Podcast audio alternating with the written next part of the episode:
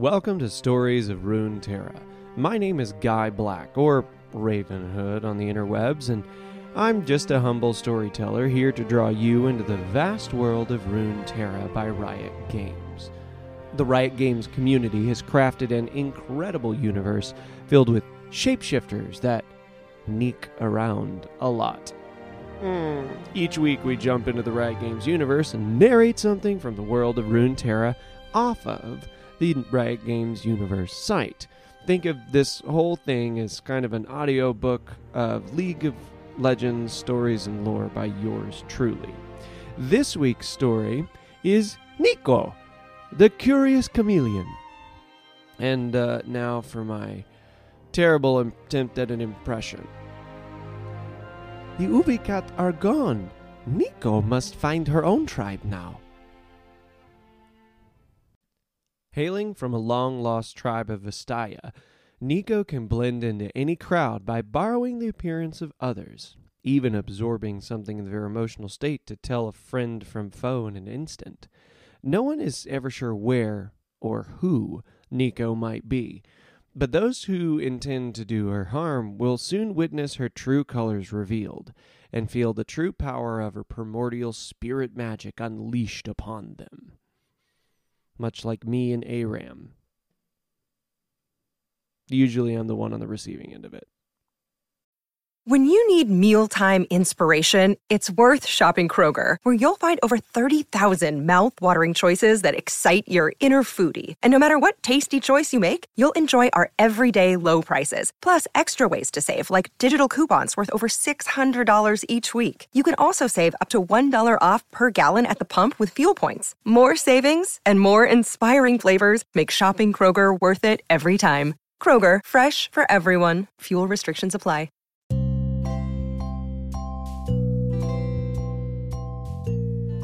And real quick, one little just, you know, my thing. Uh, I've got a second podcast that I co host with my buddy Elliot Moose Captain Minge called the Gamer Alchemy Podcast.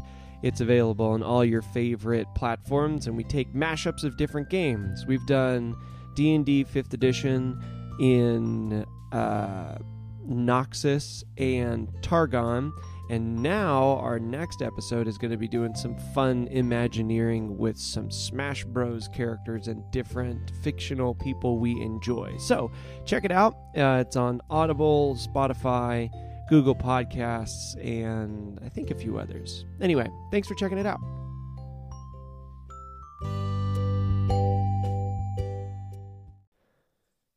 And now for the biography of Neeko, the Curious Chameleon. Neeko was born on a remote and largely unknown island, far to the east, where the last members of an ancient Vastayan tribe remained isolated from the rest of the world. They were called the Oovi-Kat. They could trace their lineage generation by generation back to the legendary Vastayashire, the ancestors of all Vastaya.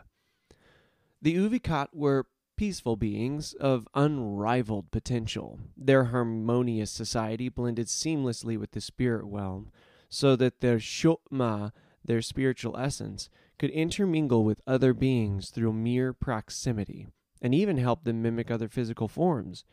No secrets existed between the Oovi-Kat, but few were as curious, resilient, and energetic as young Neeko she developed a fondness for games, hiding trinkets and thoughts to see if others could find them.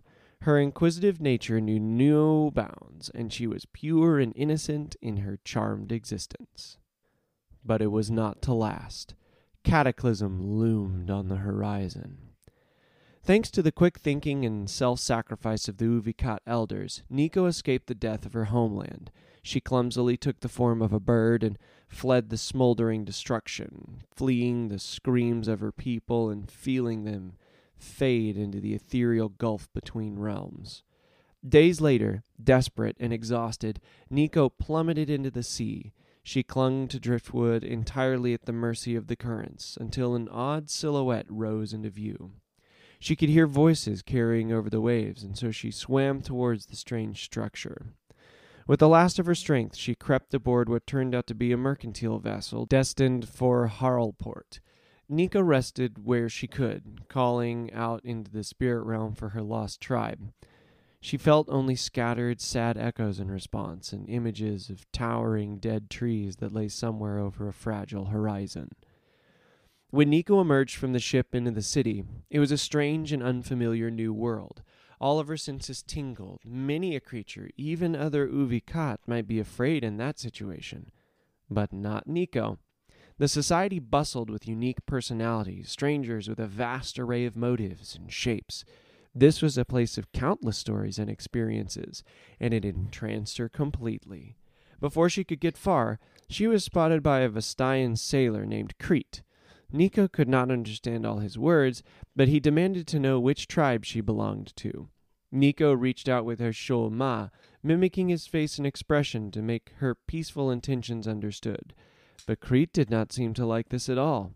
Overwhelmed by his darkening thoughts, Neeko fled into the crowd, altering her shape many times until she escaped.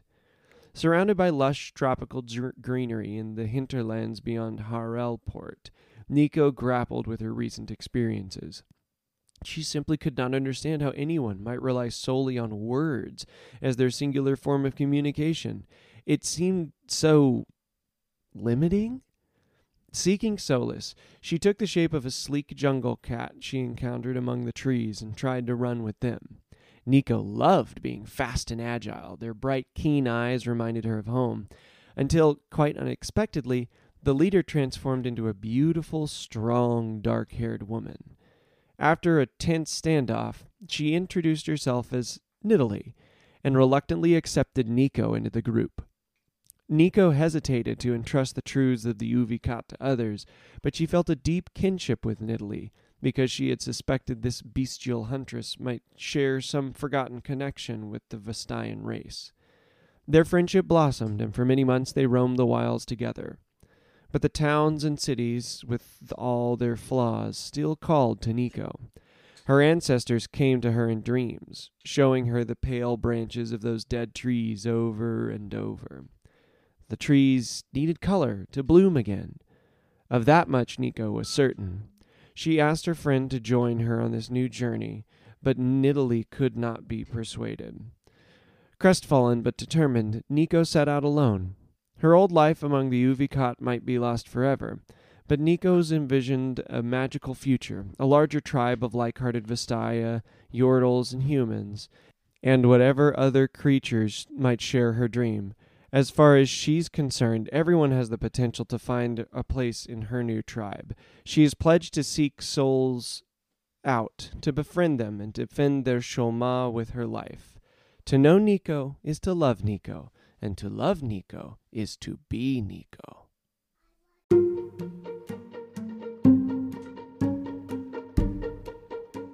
All right, folks, and now we're going to get over to Neeko's story.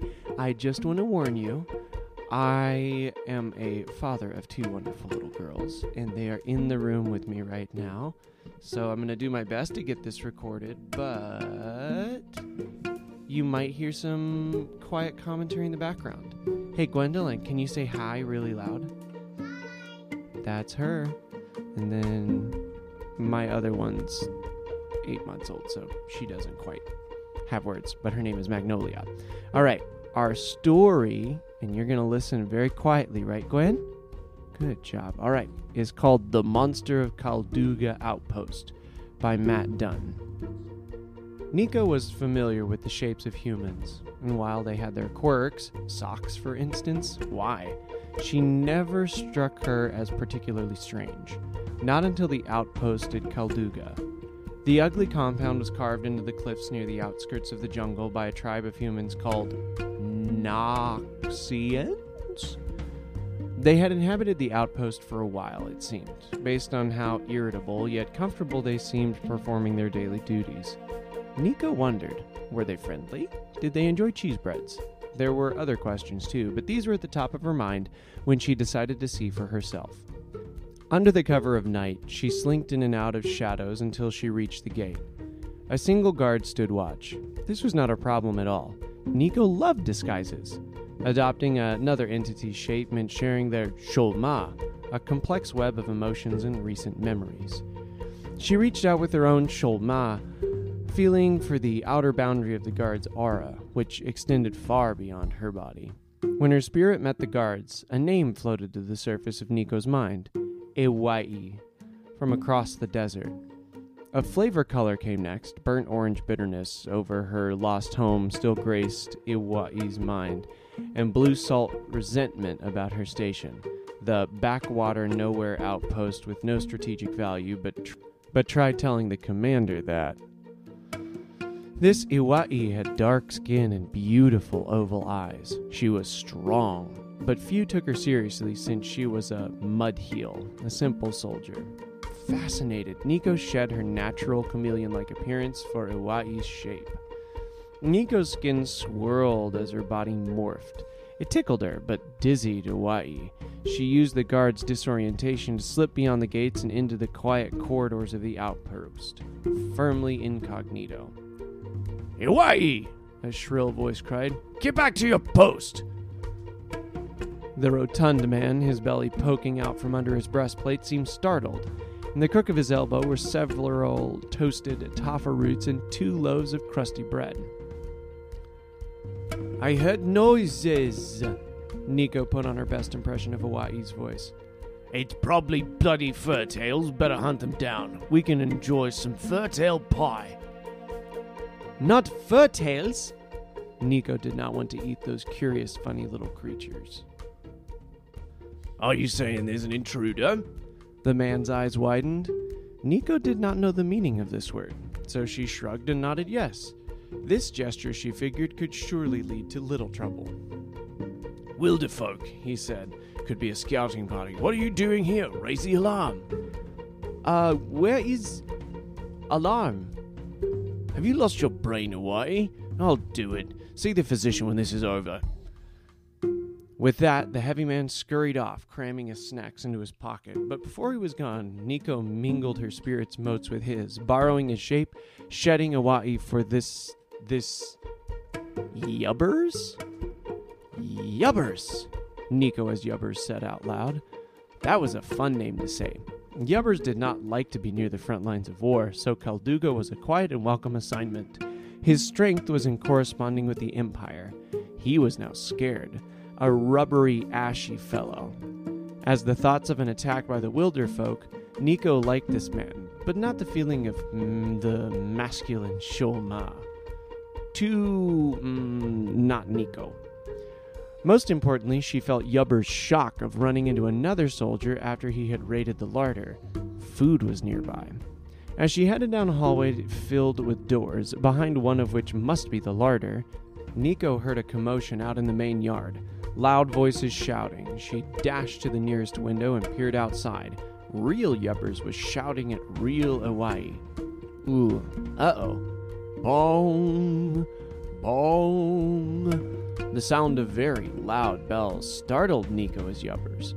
Every door in the hallway burst open, several half dressed Noxians charging out, their eyes blinking away sleep. She tried to avoid the stampede, but was swept along, away from the larder. Neeko as Yubbers found herself pushed out into the yard with about a dozen armed soldiers. I don't know what you're talking about. Iwai's face was stressed and defiant. I've been standing guard all night long. You are in the barracks, said Yubbers, flanked by two soldiers. Take this deserter to the brig. He pointed to Iwai. Then it happened. Yubbers saw Neeko as Yubbers. Before Yubbers and the other soldiers deduced whether their double vision was the byproduct of the late hour or not, Neeko disappeared into the fog of another person. This time it was a warrior named Seda. She was a killing machine, so vicious, spicy pink. Seda had rushed to the yard so fast she neglected boots. This was fine by Seda, and Neeko, as both liked going barefoot. It reminded Seda of the sun scorched province she was born agile, silent. Just as Neeko was thinking she could enjoy being Seda, real Seda leapt at her doppelganger. The two Sedas wrestled in a ruckus of soldiers, fighting and pulling at each other. When the commotion settled, only one Seda remained. Of course, it was the real Seda, but Yubbers had her placed in chains. Seda pointed out that two Yubbers had been seen, and he too was placed in chains. Then Iwai. This continued for a while. Chains went on, chains came off. No one was sure who was who and who was not who, and who was lying about being who they were and when they were really someone else. Even the outpost commander seemed uncertain what all the source of the trouble was, but Neeko didn't take his shape at all. This fact came to light and only fueled more suspicion. Was the commander secretly harboring some monster? The one thought that everyone shared, Neeko had learned from being everyone, was that no one liked the commander. He was too secretive and weak willed. He had lost an important battle and been demoted to, as Iwai put it, this backwater nowhere outpost with no strategic value. Everyone turned on the commander and he was first to die. The mess only got messier from there. Soldiers screamed and fought and pointed blame. Some believed they were ensorcelled by a soul eating demon. One veteran ranger told a harrowing tale of a jungle plant monster that replaced people with mindless copies of themselves with vines for veins. Amid accusations, elaborate quizzes of minuscule facts from times shared in training, and shouts of traitor, Neeko tried to calm the troops. What if, Neeko, as a cook named Thomsy said, it is no monster. It is someone who is nice, lost and a little scared, and just wants to make friends and eat cheese and bread and be happy, yes? Everyone in the Khaldun outpost knew at once this was the impostor. Swords came out and the stabbing began. By dawn, only four soldiers remained alive. They stared hollow eyed at the blood pooled under the commander's dead body and at each other. Neeko watched them from the safety of the larder.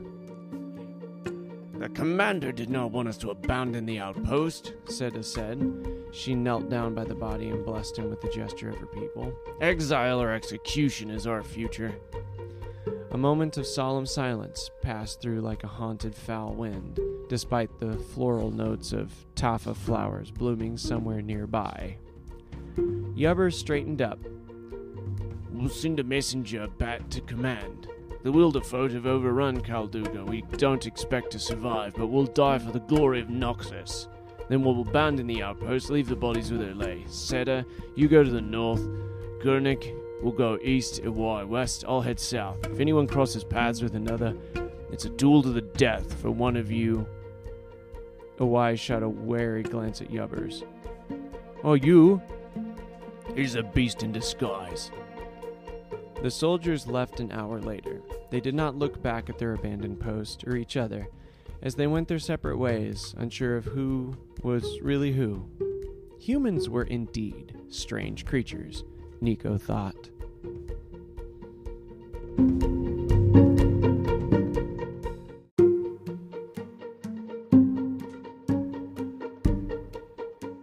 All right, folks, and now we're going to get over to Neeko's story. I just want to warn you I am a father of two wonderful little girls, and they are in the room with me right now. So I'm going to do my best to get this recorded, but you might hear some quiet commentary in the background. Hey, Gwendolyn, can you say hi really loud?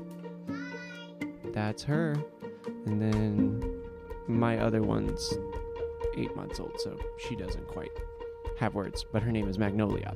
All right, our story, and you're going to listen very quietly, right, Gwen? Good job. All right, is called The Monster of Calduga Outpost by Matt Dunn. Neeko was familiar with the shapes of humans, and while they had their quirks, socks for instance, why? She never struck her as particularly strange. Not until the outpost at Calduga. The ugly compound was carved into the cliffs near the outskirts of the jungle by a tribe of humans called Noxians? They had inhabited the outpost for a while, it seemed, based on how irritable yet comfortable they seemed performing their daily duties. Neeko wondered were they friendly? Did they enjoy cheese breads? There were other questions too, but these were at the top of her mind when she decided to see for herself. Under the cover of night, she slinked in and out of shadows until she reached the gate. A single guard stood watch. This was not a problem at all. Neeko loved disguises. Adopting another entity's shape meant sharing their sholma, a complex web of emotions and recent memories. She reached out with her own sholma, feeling for the outer boundary of the guard's aura, which extended far beyond her body. When her spirit met the guard's, a name floated to the surface of Neeko's mind Iwai, from across the desert. A flavor color came next, burnt orange bitterness over her lost home still graced Iwai's mind, and blue salt resentment about her station. The backwater nowhere outpost with no strategic value, but, tr- but try telling the commander that.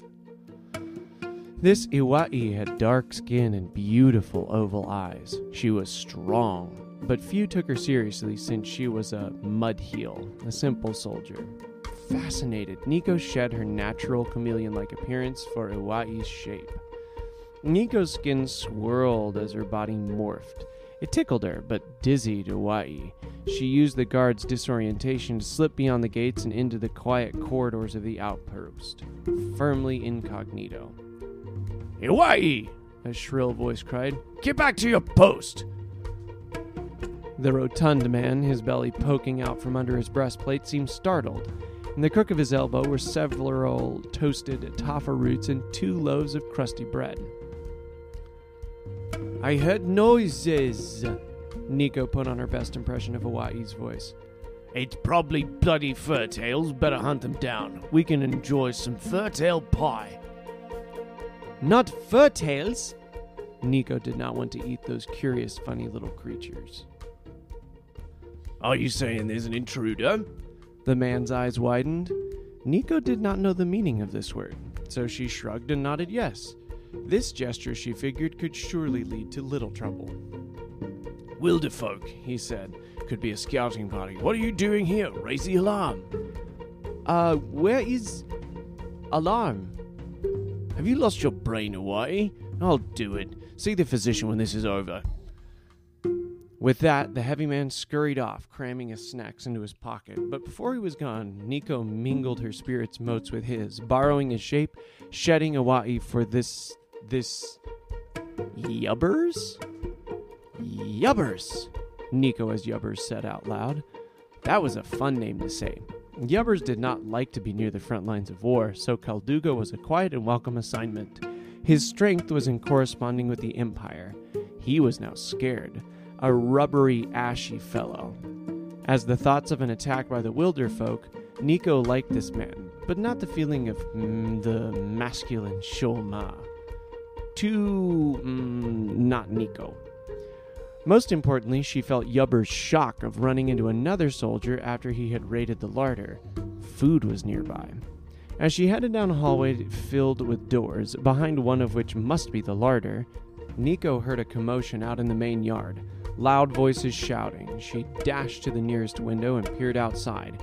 Real Yubbers was shouting at real Iwai. Ooh, uh oh. Bong, bong. The sound of very loud bells startled Neeko as Yubbers. Every door in the hallway burst open, several half dressed Noxians charging out, their eyes blinking away sleep. She tried to avoid the stampede, but was swept along, away from the larder. Neeko, as Yubbers, found herself pushed out into the yard with about a dozen armed soldiers. I don't know what you're talking about! Iwai's face was stressed and defiant. I've been standing guard all night long. You are in the barracks, said Yubbers, flanked by two soldiers. Take this deserter to the brig. He pointed to Iwai. Then it happened. Yubbers saw Neeko as Yubbers. Before Yubbers and the other soldiers deduced whether their double vision was the byproduct of the late hour or not, Neeko disappeared into the fog of another person. This time it was a warrior named Seda. She was a killing machine, so vicious, spicy pink. Seda had rushed to the yard so fast she neglected boots. This was fine by Seda, and Neeko, as both liked going barefoot. It reminded Seda of the sun scorched province she was born agile, silent. Just as Neeko was thinking she could enjoy being Seda, real Seda leapt at her doppelganger. The two Sedas wrestled in a ruckus of soldiers, fighting and pulling at each other. When the commotion settled, only one Seda remained. Of course, it was the real Seda, but Yubbers had her placed in chains. Seda pointed out that two Yubbers had been seen, and he too was placed in chains. Then Iwai. This continued for a while. Chains went on, chains came off. No one was sure who was who and who was not who, and who was lying about being who they were and when they were really someone else. Even the outpost commander seemed uncertain what all the source of the trouble was, but Neeko didn't take his shape at all. This fact came to light and only fueled more suspicion. Was the commander secretly harboring some monster? The one thought that everyone shared, Neeko had learned from being everyone, was that no one liked the commander. He was too secretive and weak willed. He had lost an important battle and been demoted to, as Iwai put it, this backwater nowhere outpost with no strategic value. Everyone turned on the commander and he was first to die. The mess only got messier from there. Soldiers screamed and fought and pointed blame. Some believed they were ensorcelled by a soul eating demon. One veteran ranger told a harrowing tale of a jungle plant monster that replaced people with mindless copies of themselves with vines for veins. Amid accusations, elaborate quizzes of minuscule facts from times shared in training, and shouts of traitor, Neeko tried to calm the troops. What if, Neeko, as a cook named Thomsey said, it is no monster. It is someone who is nice, lost and a little scared, and just wants to make friends and eat cheese and bread and be happy, yes? Everyone in the Khaldun outpost knew at once that this was the impostor. Swords came out and the stabbing began. By dawn, only four soldiers remained alive. They stared hollow eyed at the blood pooled under the commander's dead body and at each other. Neeko watched them from the safety of the larder. The commander did not want us to abandon the outpost, Seda said. She knelt down by the body and blessed him with the gesture of her people. Exile or execution is our future. A moment of solemn silence passed through like a haunted foul wind, despite the floral notes of taffa flowers blooming somewhere nearby. Yubbers straightened up. We'll send a messenger back to command.